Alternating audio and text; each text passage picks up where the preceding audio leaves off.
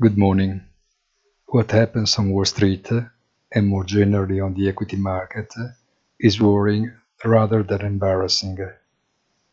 The gaming frenzy that has characterized these last few years until the end of past winter, when markets had to struggle with the real world again, seems to have returned.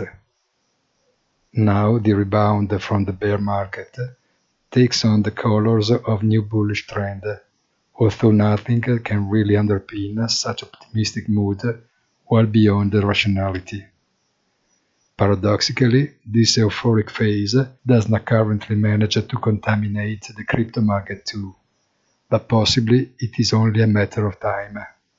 Have a nice day and please visit our site easy-finance.it.